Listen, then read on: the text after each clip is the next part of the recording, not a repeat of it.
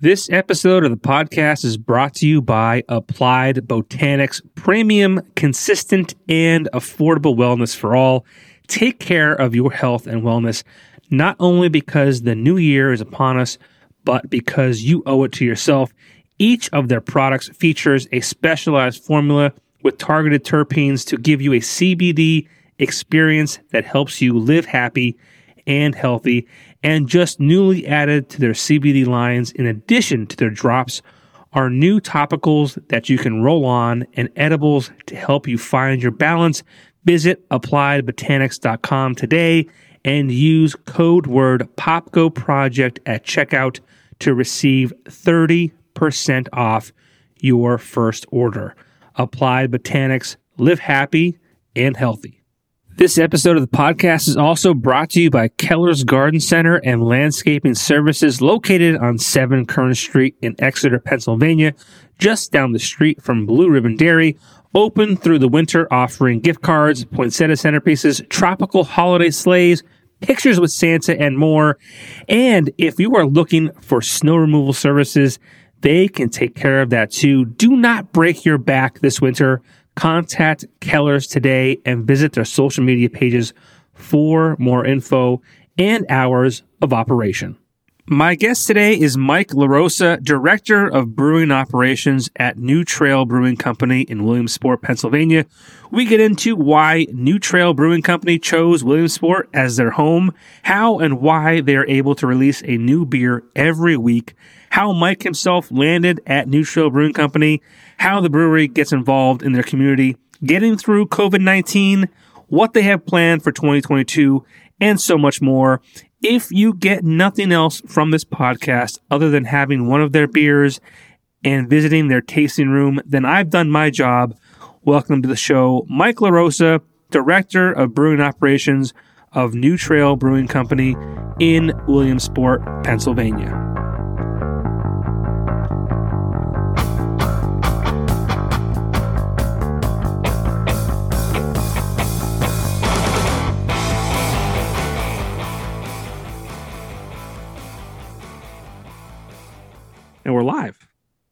With Mike LaRosa.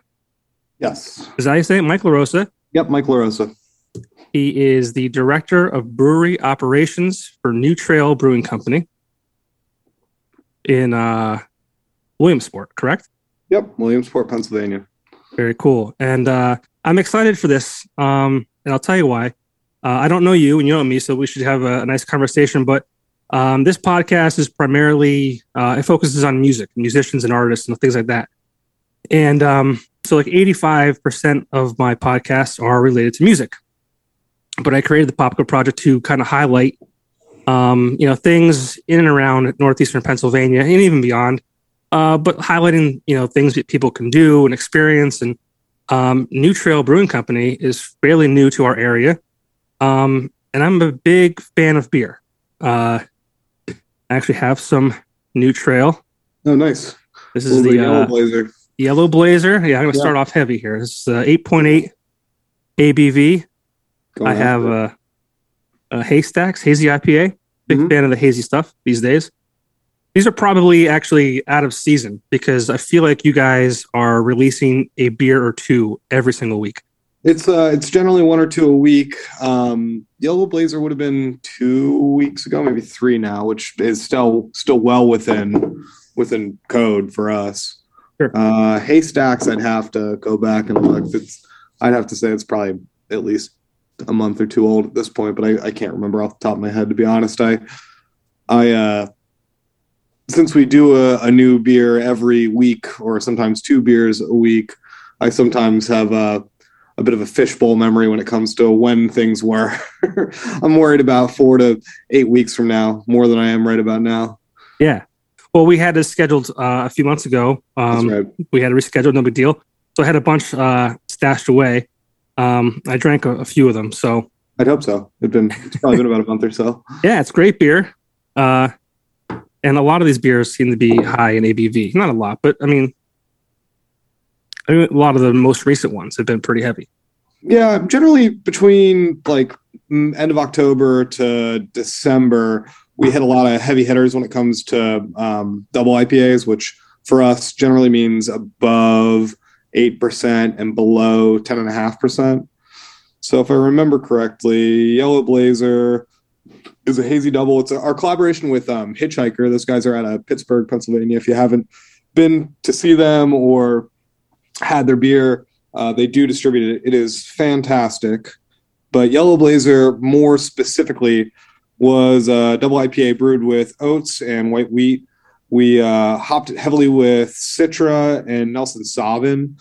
So Nelson Sauvin's a pretty neat hop. It's from uh, New Zealand. It's I'd say probably about 10 years old now. It's really known for its like vinous white wine character characteristics as well as having like a really earthy, dank weed sort of characteristics. So that plays really well with Citra, which is kind of like the the cheater hop, which I, I, I love Citra immensely because it's so diverse really. It can it kind of plays with everything. It's got everything from like orange tangerine grapefruit and it blends nicely into like a uh, pine resin. It really just depends on how you use it when you use it how much you use. So kind of like home base for us. Yeah i could definitely taste that white wine that you mentioned. But yeah nelson sauvin's an awesome hop yeah but cheers yeah cheers i'm drinking um i'm drinking lazy river pils which is our our uh, flagship pilsner brewed with uh, German Pilsner malt. It has a bit of Citra, my my favorite hop, as well as Tettnang, which is a uh, German hop known for its like um, I call it noble spice characteristics. It's kind of like a tea quality, so they mm-hmm. kind of blend well together. It's kind yeah. of just kissed with hops. It's not not overly uh, overly bitter, overly hoppy. It's just uh, this beer flavored beer that has a little bit of hop to it. Very cool. Yeah. so I mentioned that um, New Trail has been around for about three and a half years. Is that accurate? Yeah, three and a half. We're coming up on four, and uh, well, our first, our fourth year would start. I believe I brewed the first batch January seventh, three and a half years ago. So, okay, we're coming up on two months. Wow, very cool. Yeah, it's November thirtieth today, month and month and a few days. Yeah. So, in your Williamsport, what is there? Uh, you know, why Williamsport?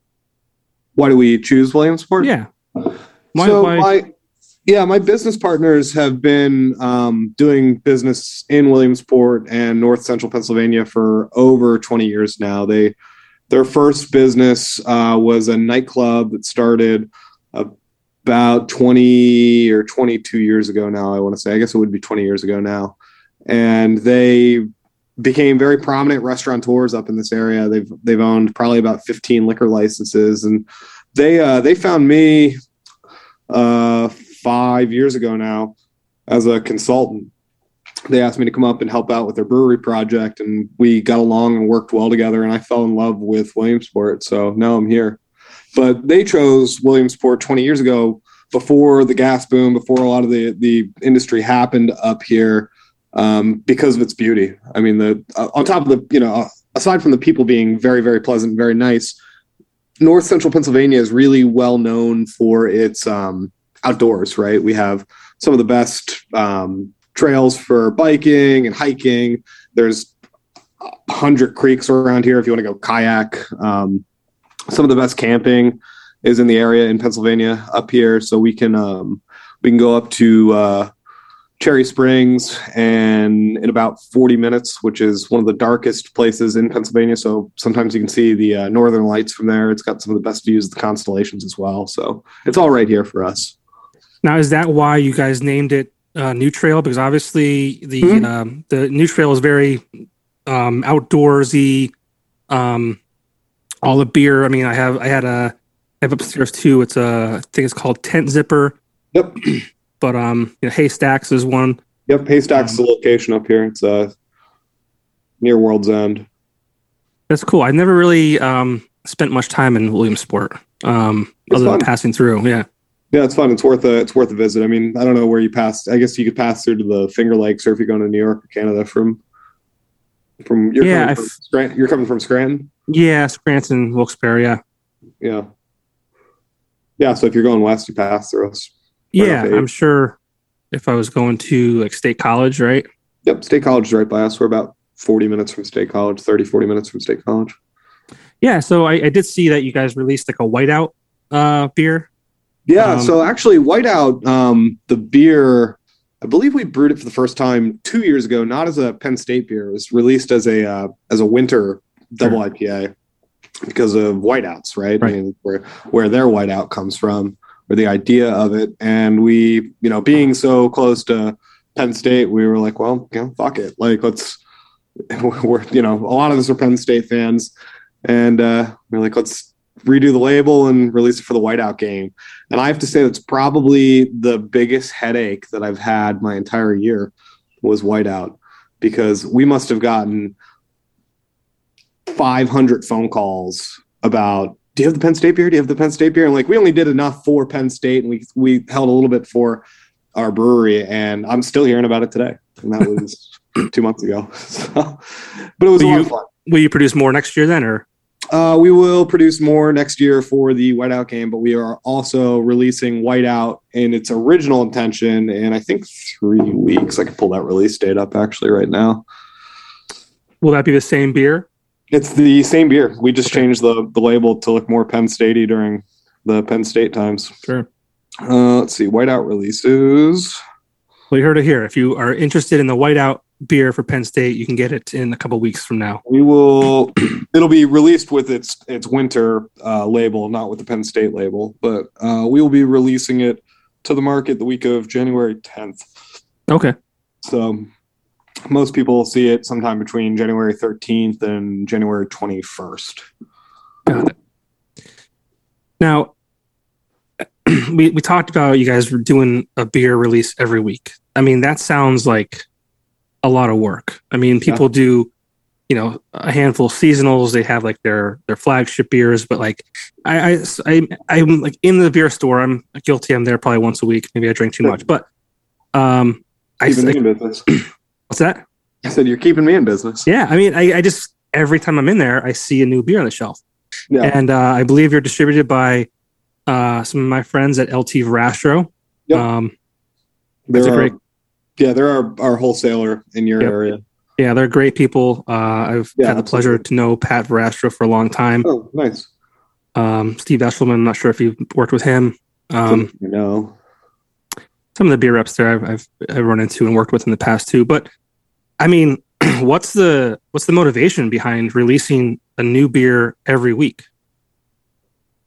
Um, my funny answer is that it's like I just really enjoy herding drunk cats, but uh, it it allows for a lot of creativity, right? I mean, like a lot of breweries focus on making the same beer over and over and over again, which can be a bit cumbersome for the brewers because they don't get to try new hops or get to experiment with a new technique of some sort and having the um, the freedom to have a new beer to kind of play with every week really um, allows us to uh, to be to do really whatever we want. So Right. That's the fun answer too. I think. Do whatever you Yeah, want.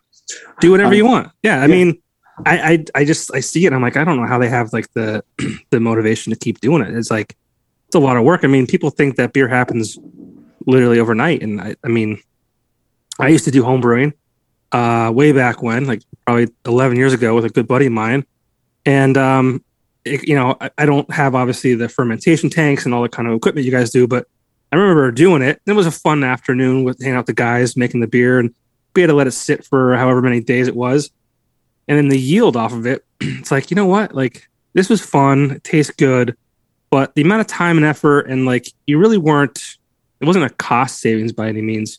It's like, I'd rather just go out and buy a case or a six pack of, of good beer. Oh, certainly. I mean, homebrewing is certainly a labor of love. I don't really think that you make out better cost wise if you don't value your time.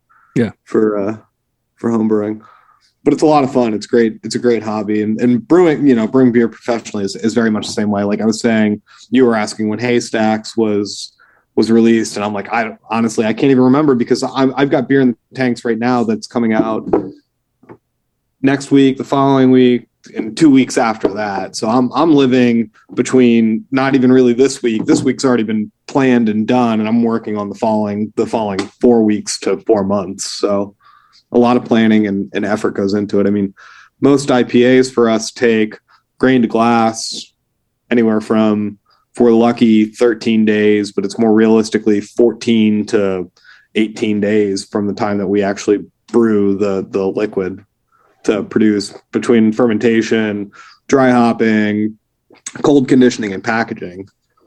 But we, yeah. we, we definitely pride ourselves on having beer into the market faster than than most people. I mean, a lot of the times our beer is being packaged on Monday and shipped to the wholesalers on Tuesday. Wow.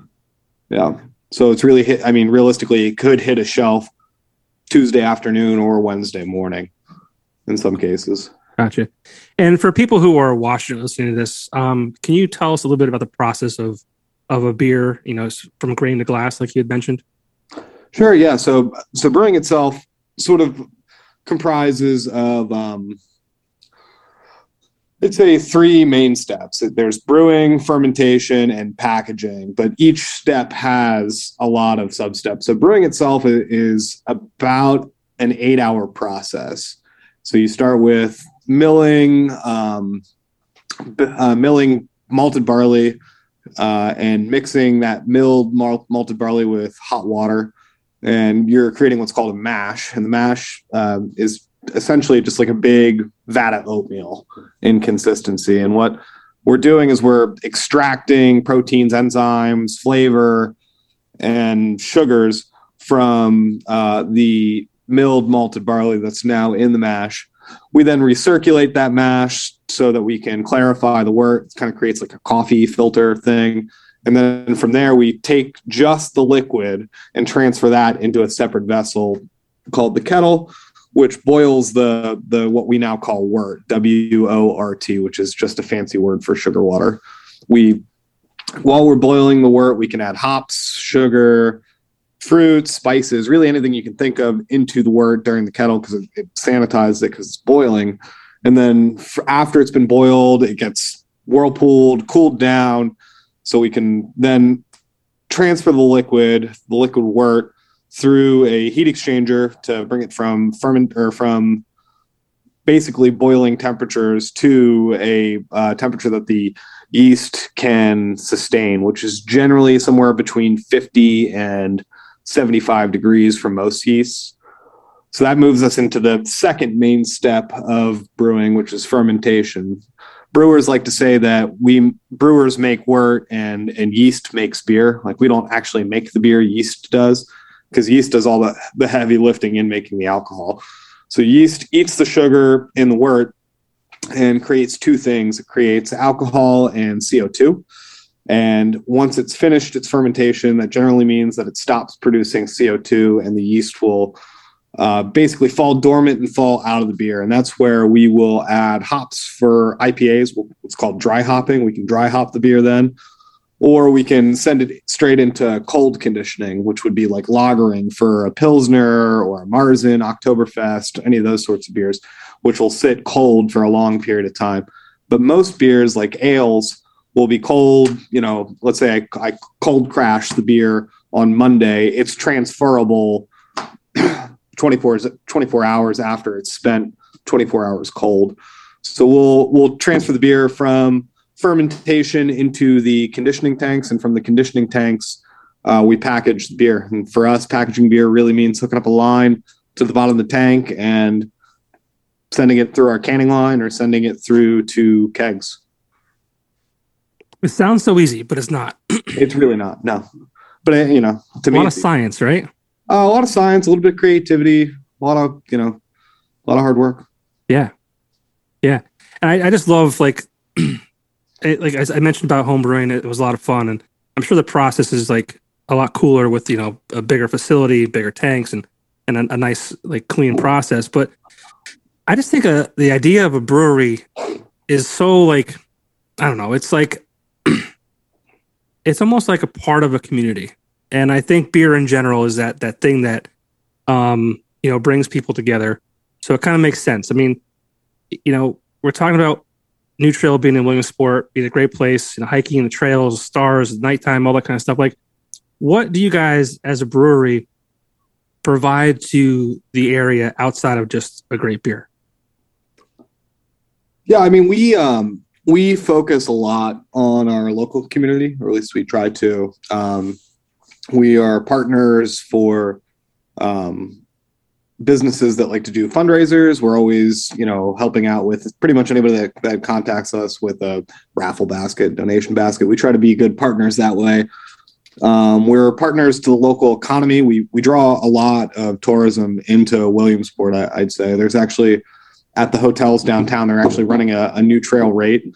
If you're if you're coming into town and you're specifically coming to see us, they will provide you a special rate in the hotels to to spend the night. So that you know, that's people shopping at local businesses.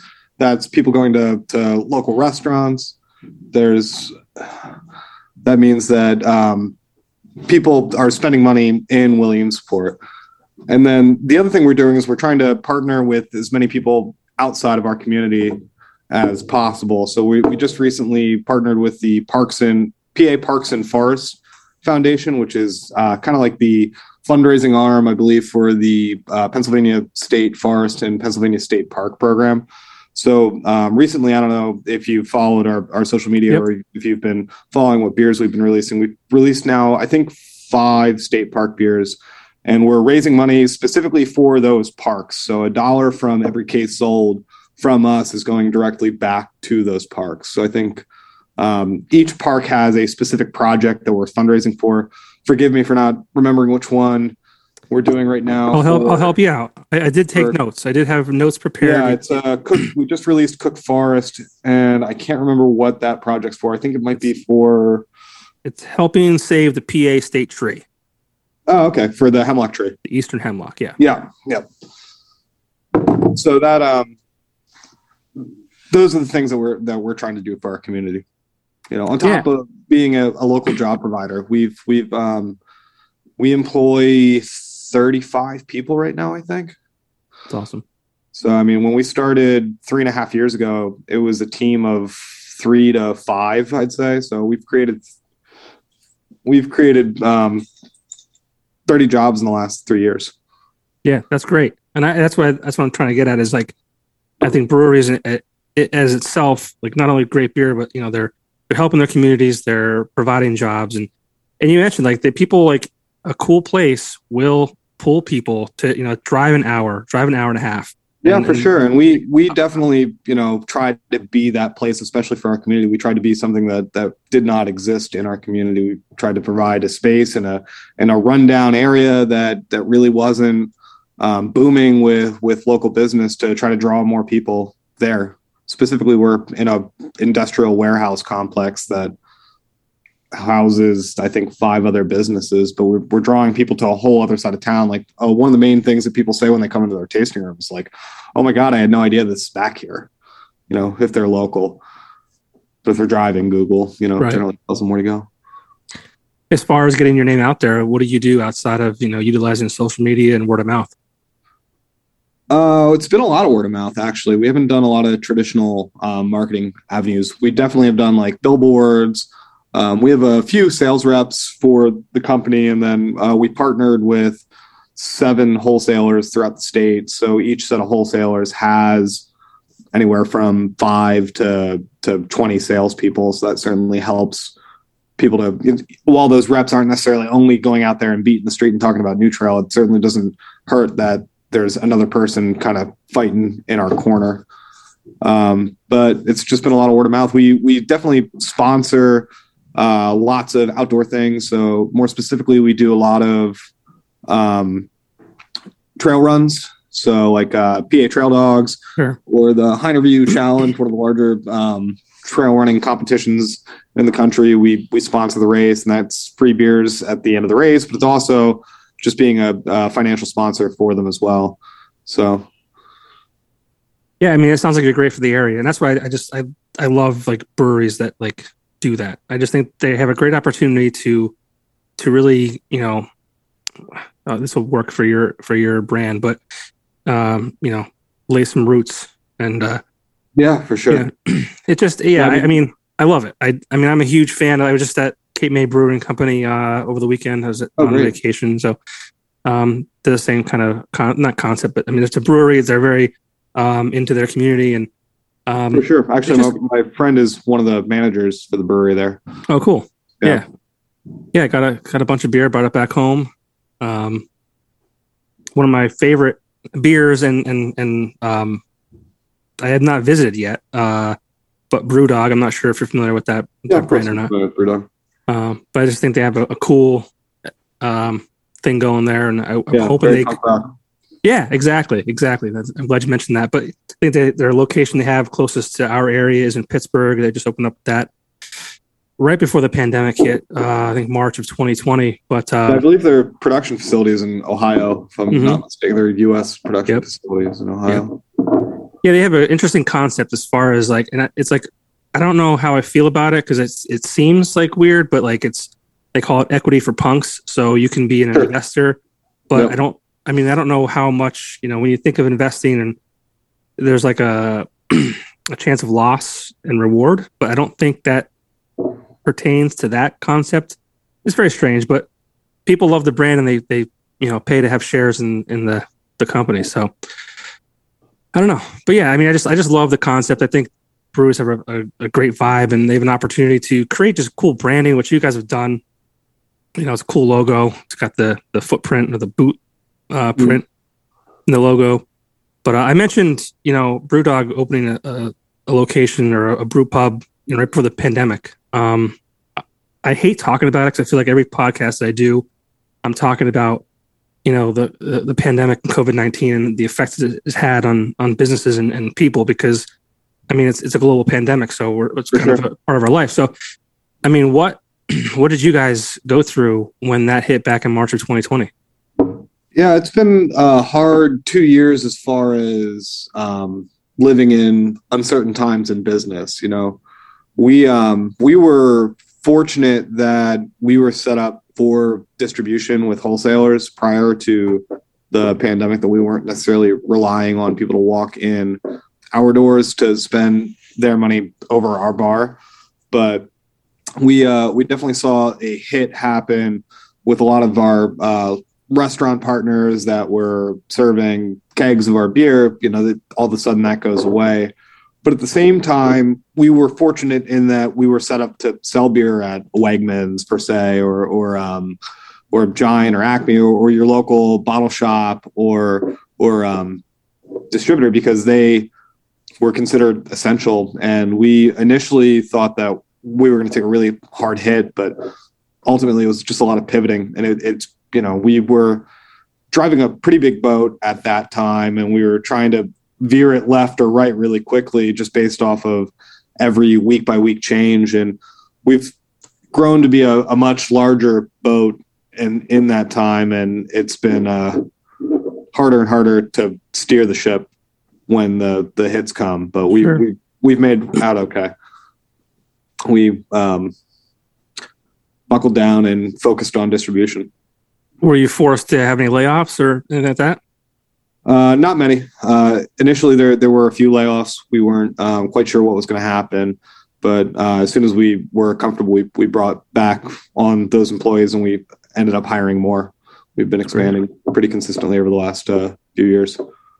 You should give uh, your rep at LT Verrastro uh, a kiss or a, a good uh, Christmas present. I uh, Yeah. I walked into Wegmans. I mentioned Wegmans before, and I have a picture on my phone because it was a, an end cap. Oh yeah, So, for those of you listening or watching that don't know what an end cap in a store is, it's it's the end of an aisle that you see, like you know, for sale, you know, uh, items. Uh, so the beer aisles did the same thing, and it was like literally a full end cap. I think it was like four or five shelves, and it's just a big stack of New Trail. yeah. We uh we certainly love our Wegmans. Yeah. so It's a great store. it's an awesome store, but we uh we also really like our our local shops too. We we definitely don't want to see people choosing to buy beer specifically over them by you know we want to support local as much as we can. I guess Of course. trying to get out. Yeah. So, I mean, when you guys were starting out and you had restaurants around you, I mean, was it pretty easy to get your beer into their restaurants, especially as a, a local partner?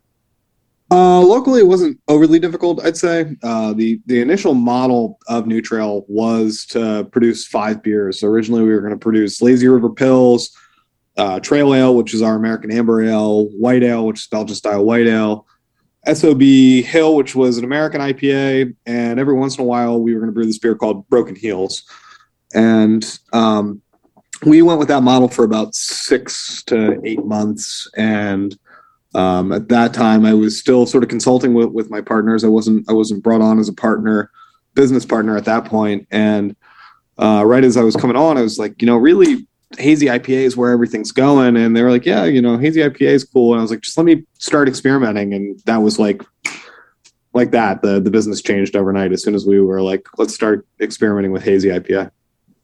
That's amazing. Five beers a year, and now you're doing basically five a month.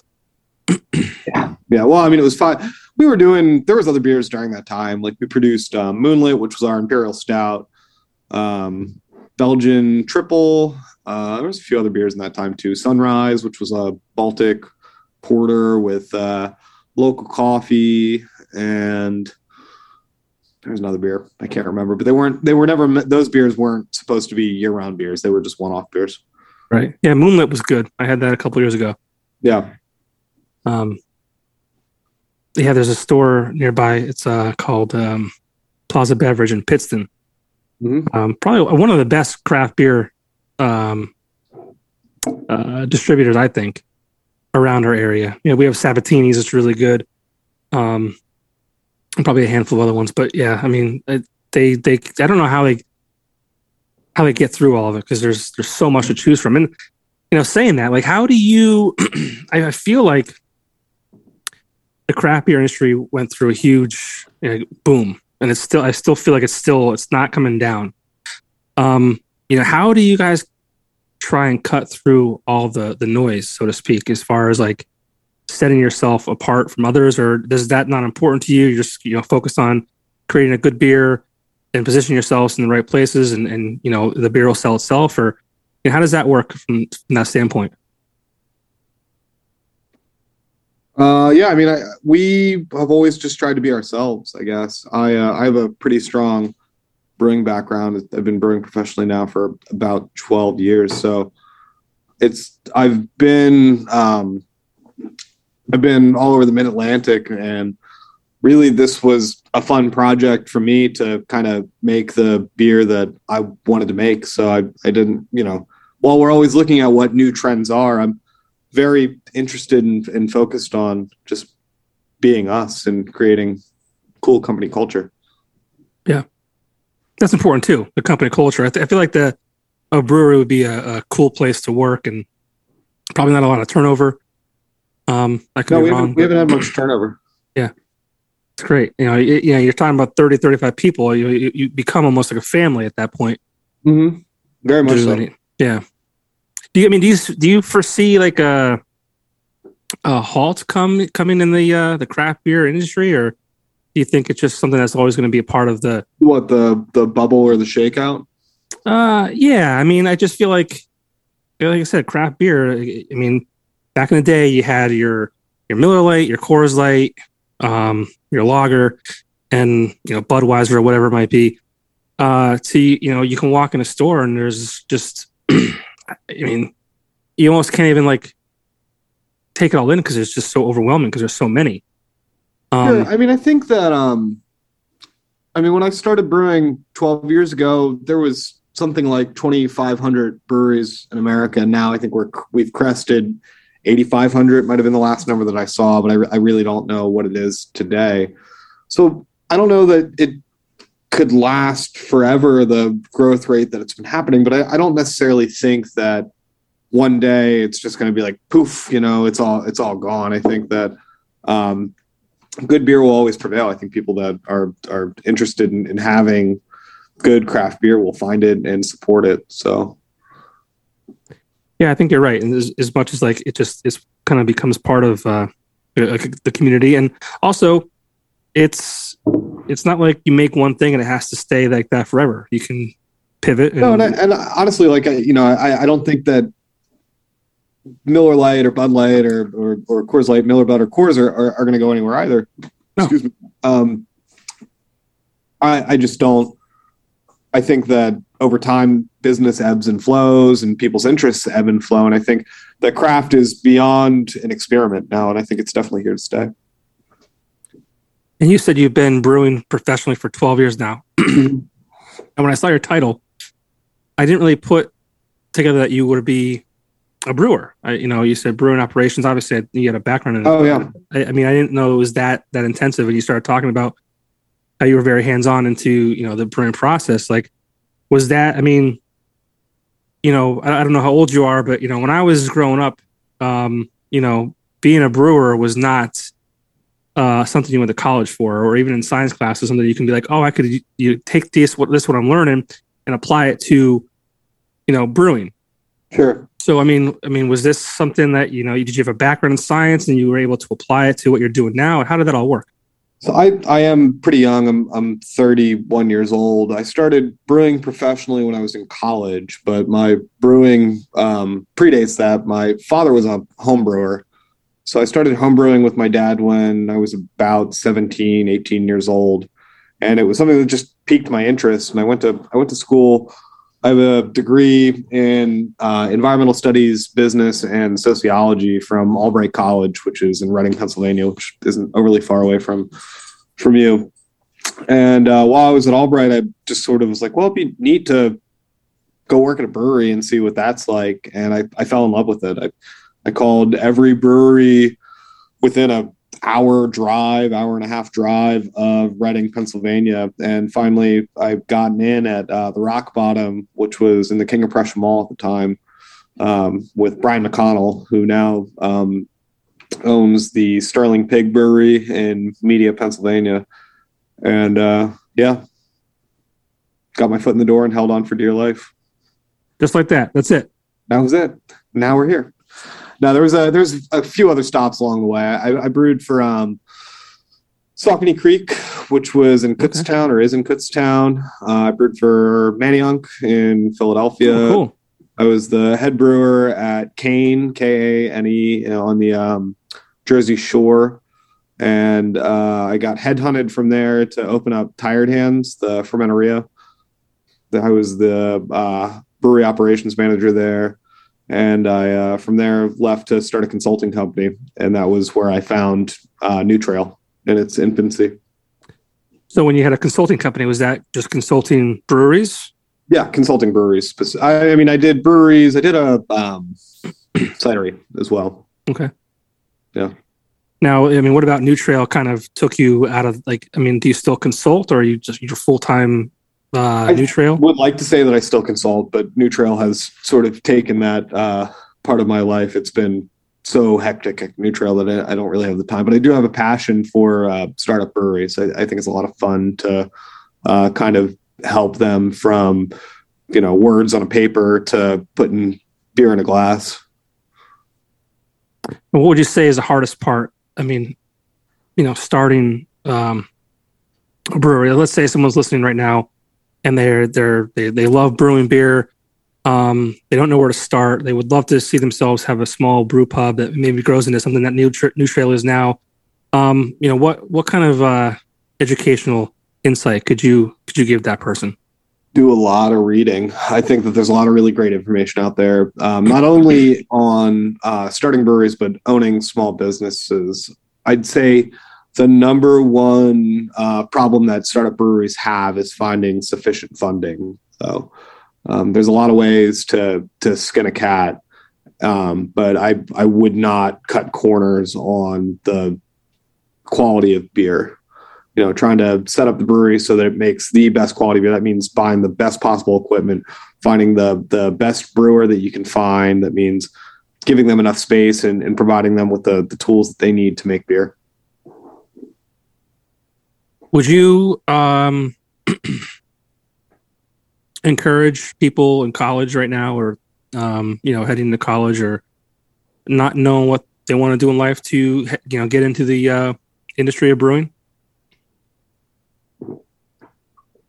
Uh, yeah, I think that um, brewing is uh, creative and uh, requires a lot of um, like you said, it, it requires science, but it's really applied science. it's not sitting there and working out a chemistry problem on, on a on a piece of paper or anything like that. It's a lot of understanding. It's applied physics, it's applied chemistry, it's applied biology. So it does that, but it also is a lot of problem solving. It's being able to um, figure out uh, an order of operations, right? How is the most efficient way to set up my day so that I can make the the best quality product while not, you know, killing myself with a 16 hour day. So I, I think it's a fun career. Yeah. Where do you think you'd be if you weren't um, a brewery consultant or at New Trail right now? Oh, what would I do? I think. Yeah, uh, where would you be? where would I be? Uh, you're a young. You're a young man. I mean, yeah, yeah, I am a young man. If I hadn't found brewing, what are you asking? If I hadn't found brewing, what I what would I be doing?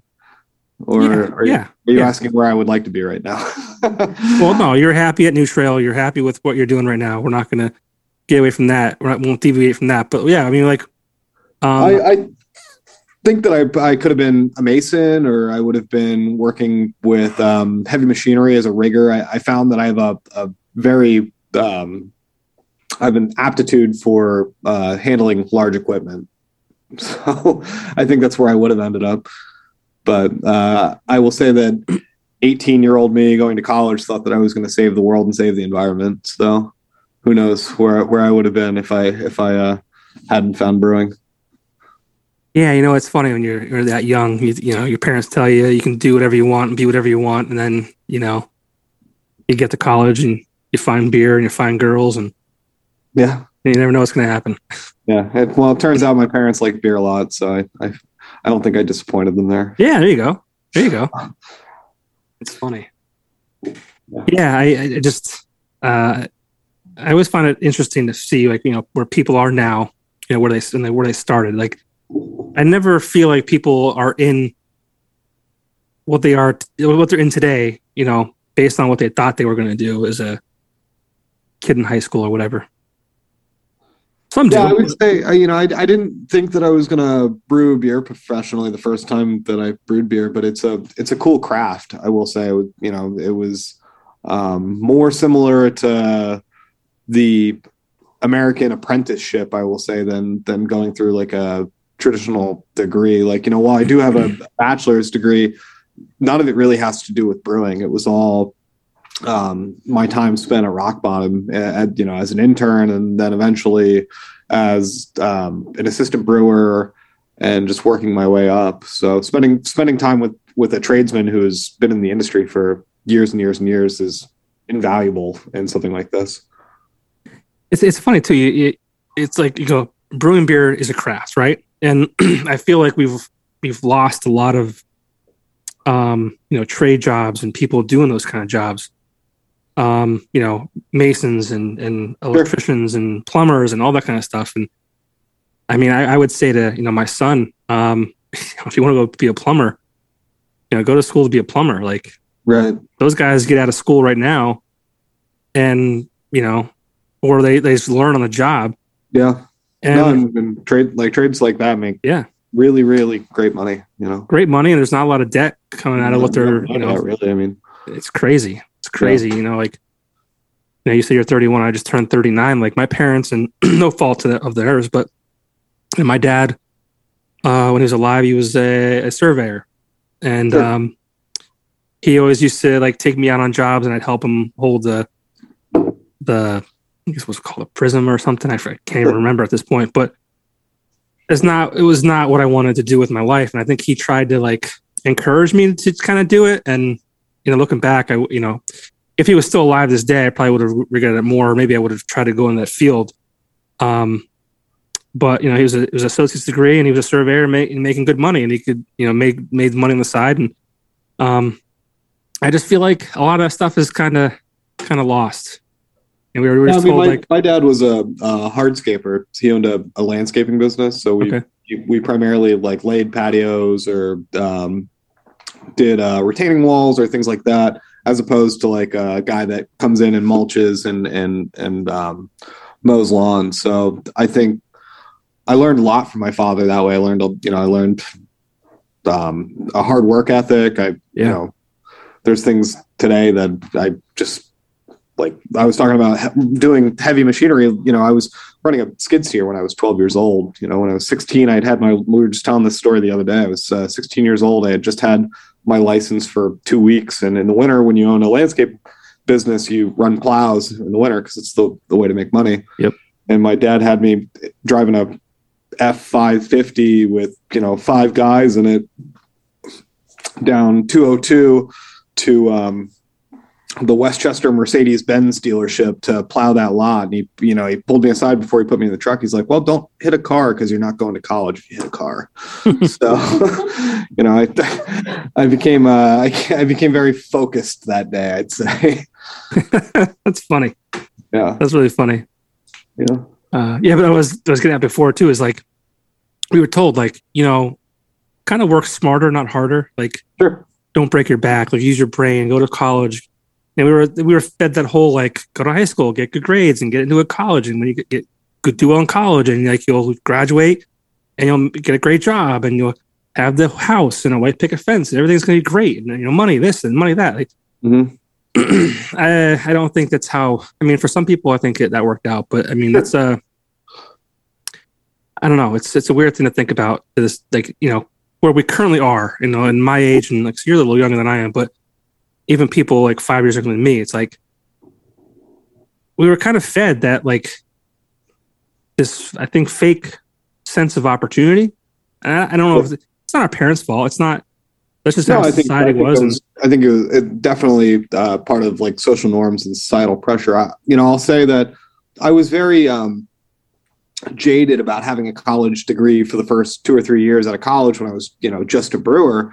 It's like, why did I go to school and spend all this money and I'm in a tremendous amount of debt to to you know add to make sugar water and and throw flowers into sugar water and then clean it all up and it's got nothing to do with my degree and I could have been doing this and making way more money if I'd started younger.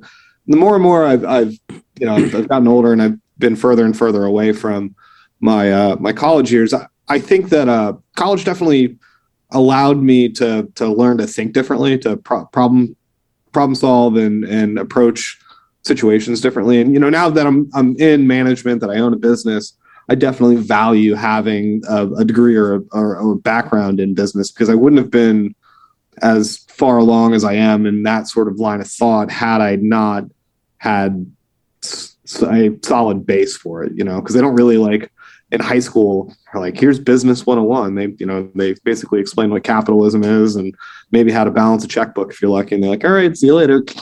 Why are we why are we not being taught that in high school though? Like why are we not being taught more like you know transferable skills in high school? Like to be hmm. told at 18 that like you need to decide what you want to do for the rest of your life at 18 is insane to me.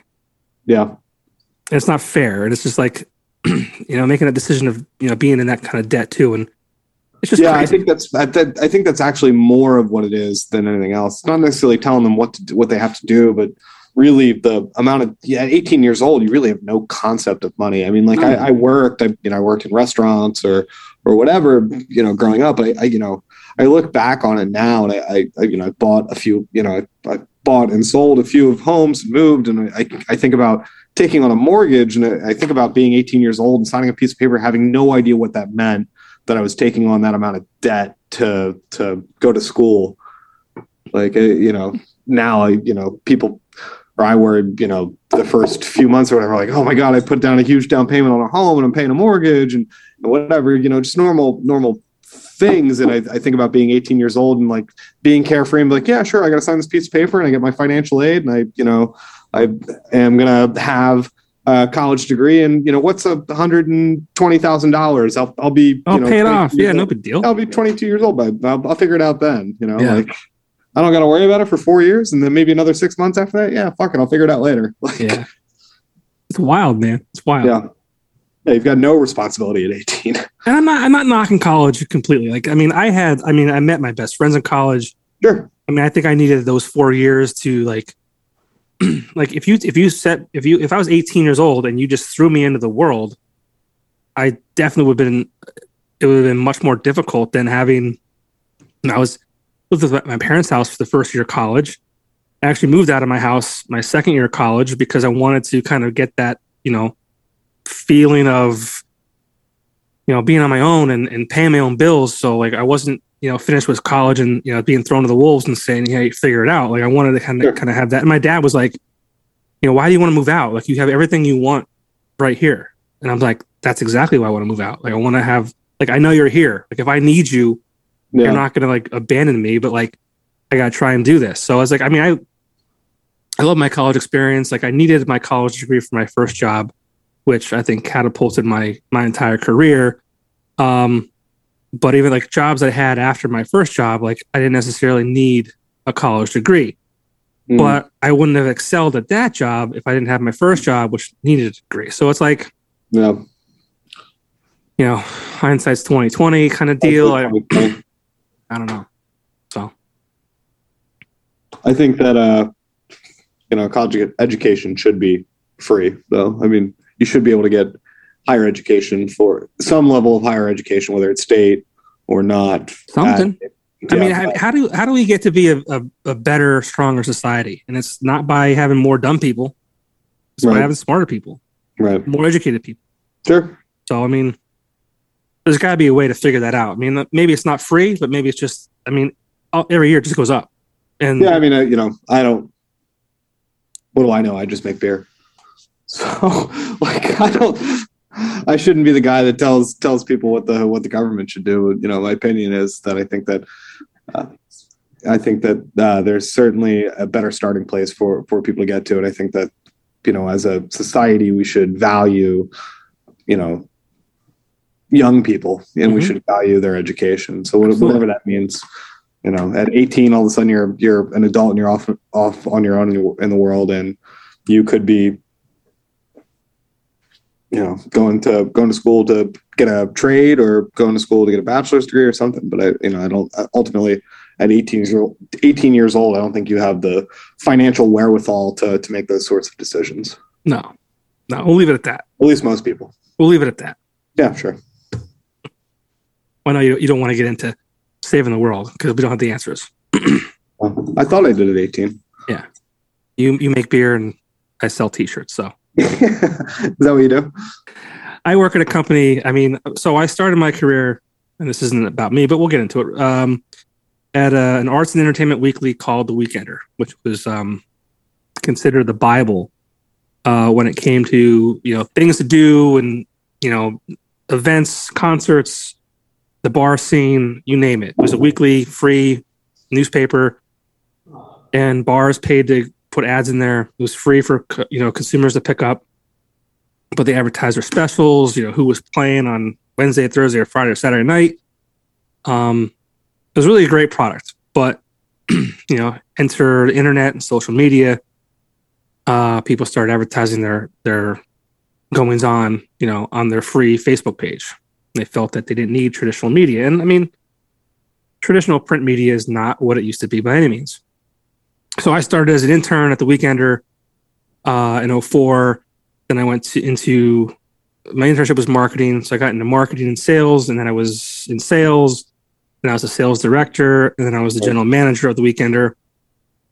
Before I moved on uh, into my career in radio, so I was selling advertising on radio channels and uh, outdoor billboards. Um, and then I was actually hosting a radio show, uh, highlighting local artists uh, on Saturday nights. So as an extension of, you know, featuring the artists on Saturday, that was, you know, play 13, 14 artists uh, every Saturday night from nine to 10 o'clock. I started a podcast as an extension of that called, was, the show was called Alt Natives.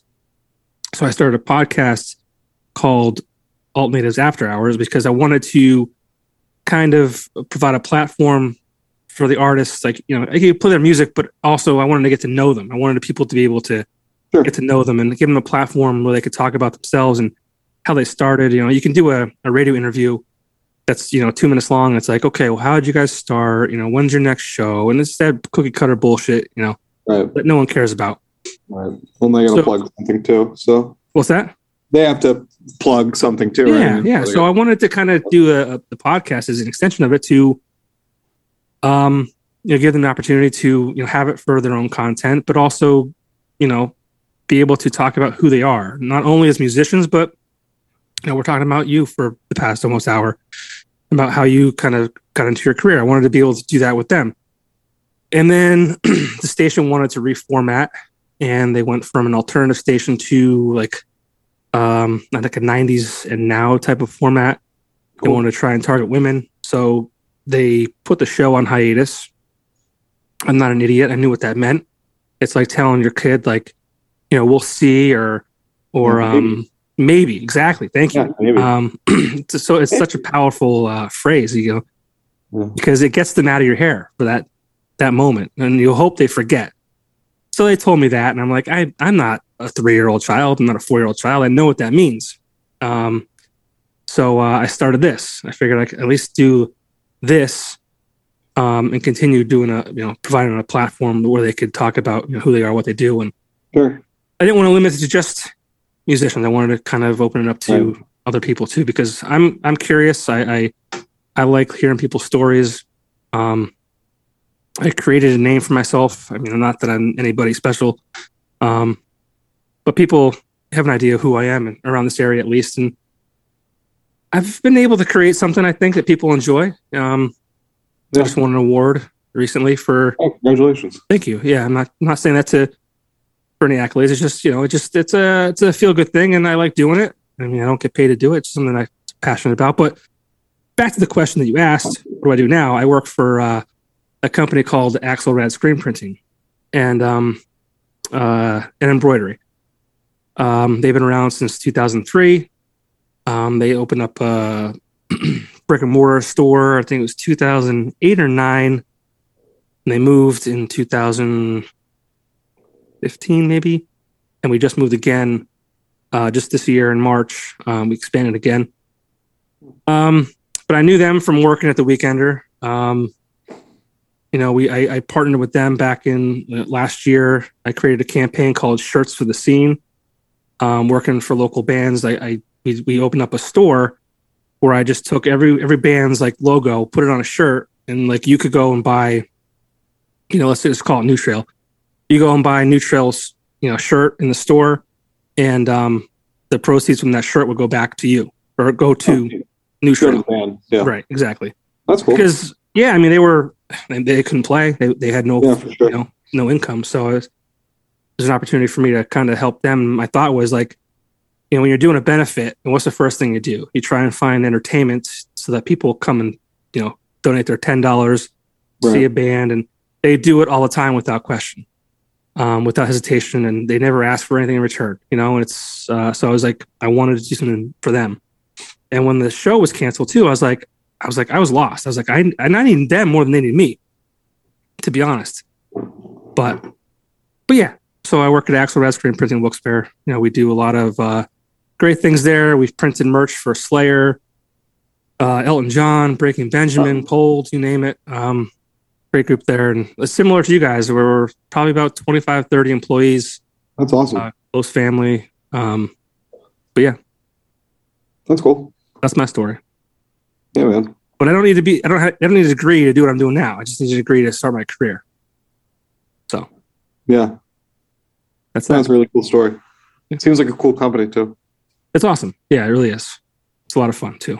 But but listen, let me uh let me have uh let me let you have some of your night back. Um as far as New Trail Brewing Company goes, uh what can we expect? I mean, this is it's November, it's November now. It's technically it's December, especially by the time this is released, which is probably next week. So we'll be in December when this is released. You know, what can we expect from you know New Trail this year, and any any big plans for you know 2022? Sure. So I mean, we're uh we are constantly, like you said, releasing a new beer every week. So you said this will air what date? It'll probably be next week, um, Week. Tuesday, Wednesday. Tuesday, Wednesday next week. I pull up my calendar. So we uh next week we release Lift Pass, which is a hazy single IPA with white wheat and primarily hopped with El Dorado. So I'd say it's a little bit more lemony, but it's you know brewed for this time of year and people trying to get out on the slopes. And um, we call it a Lift Pass beer because people you know sort of sneak things on the on the rides. So Never. yeah, right. Never. I've never done that. Um, We also have chocolate covered pretzel releasing next week, which is a Baltic style porter with um, chocolate and salt.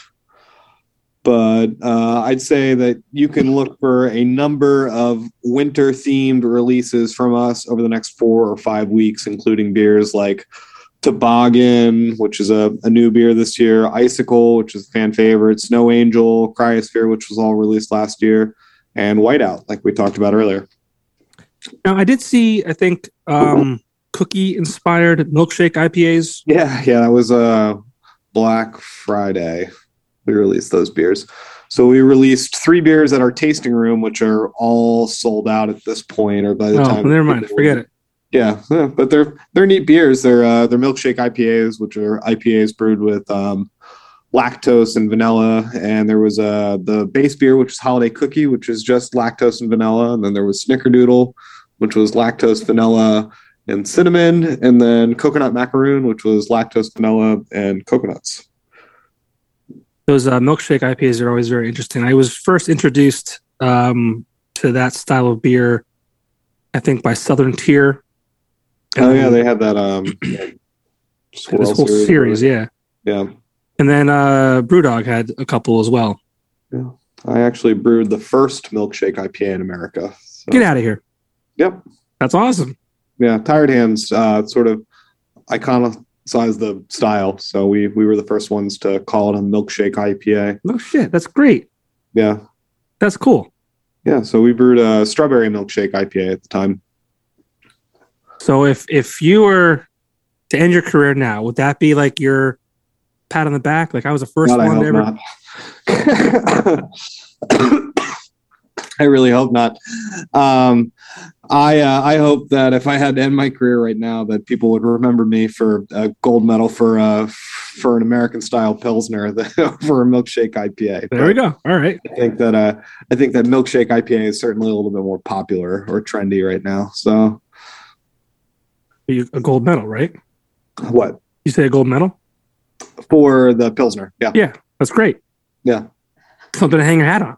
Yeah, for sure. That's cool. Definitely. Congratulations. That's awesome. Thank you. Yeah, Well, you've had a, a great career so far, you're a young man, Thank you. 31 years old. I uh, I can only imagine you'll do much greater things. Maybe maybe, maybe two gold medals.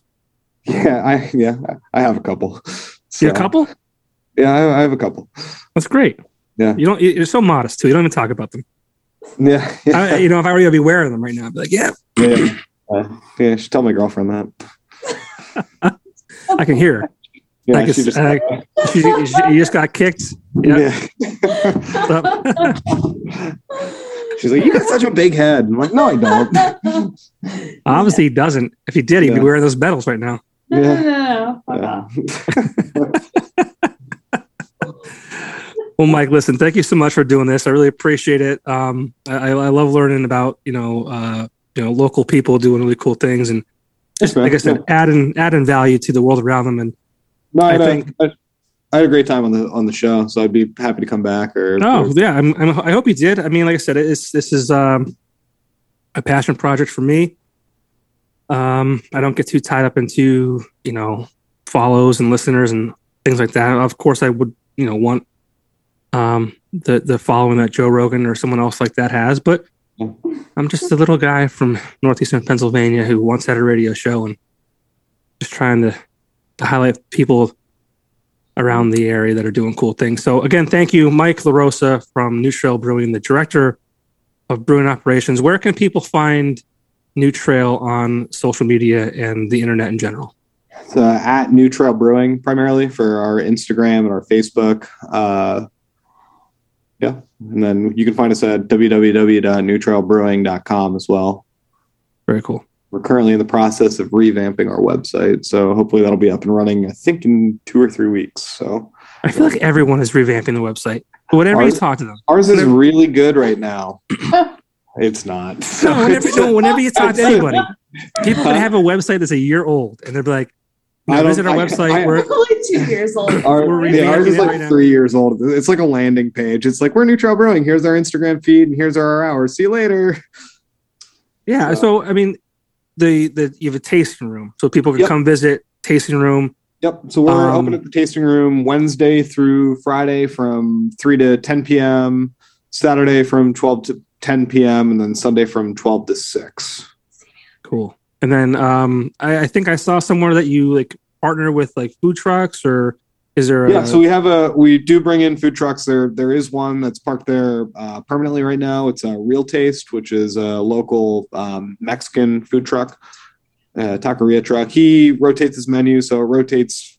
It's primarily uh, Mexican and tacos, but it uh, rotates. It's been everything from burgers and cheesesteaks to uh, he had an Asian uh, centric menu recently, so it was like lo mein and there was some sushi and stuff like that on there too. So he Very tries cool. to switch it up pretty frequently.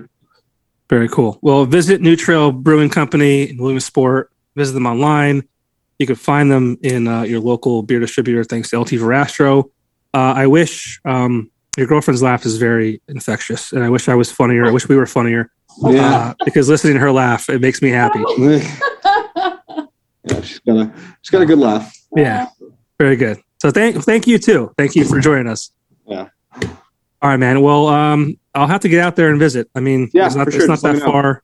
But I was a joke too. I always say like it's amazing how when you talk about a brewery or a brew pub, um, it's uh, it's okay to bring a child, and it's it's the same. It's, it's essentially the same atmosphere as a bar, but just better lit and probably better food and things like that.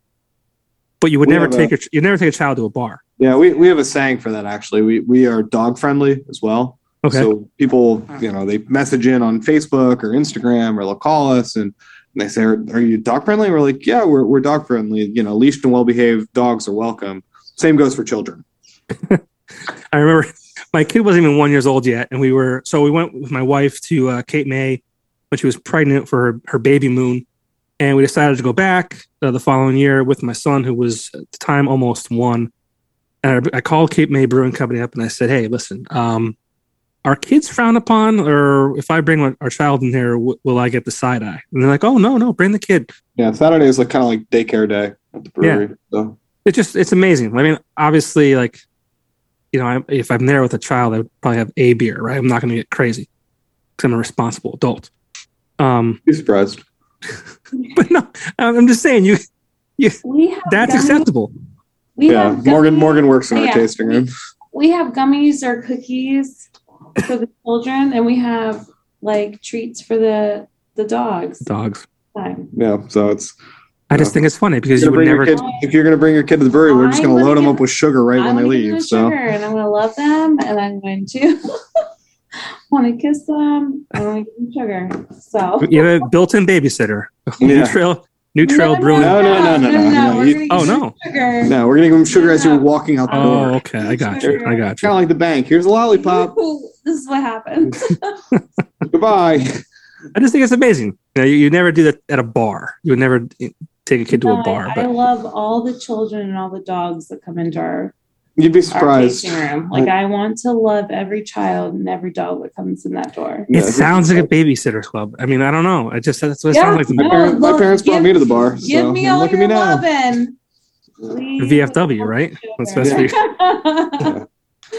All right. Well, thank you both so much. I really Yeah. appreciate your time, and uh, I appreciate getting to know you and finding out more about New Trail Brewing Company. And uh, hopefully, I'll see you soon. For sure. All right, man. Thanks a lot. See you soon. All right. See you. Mhm.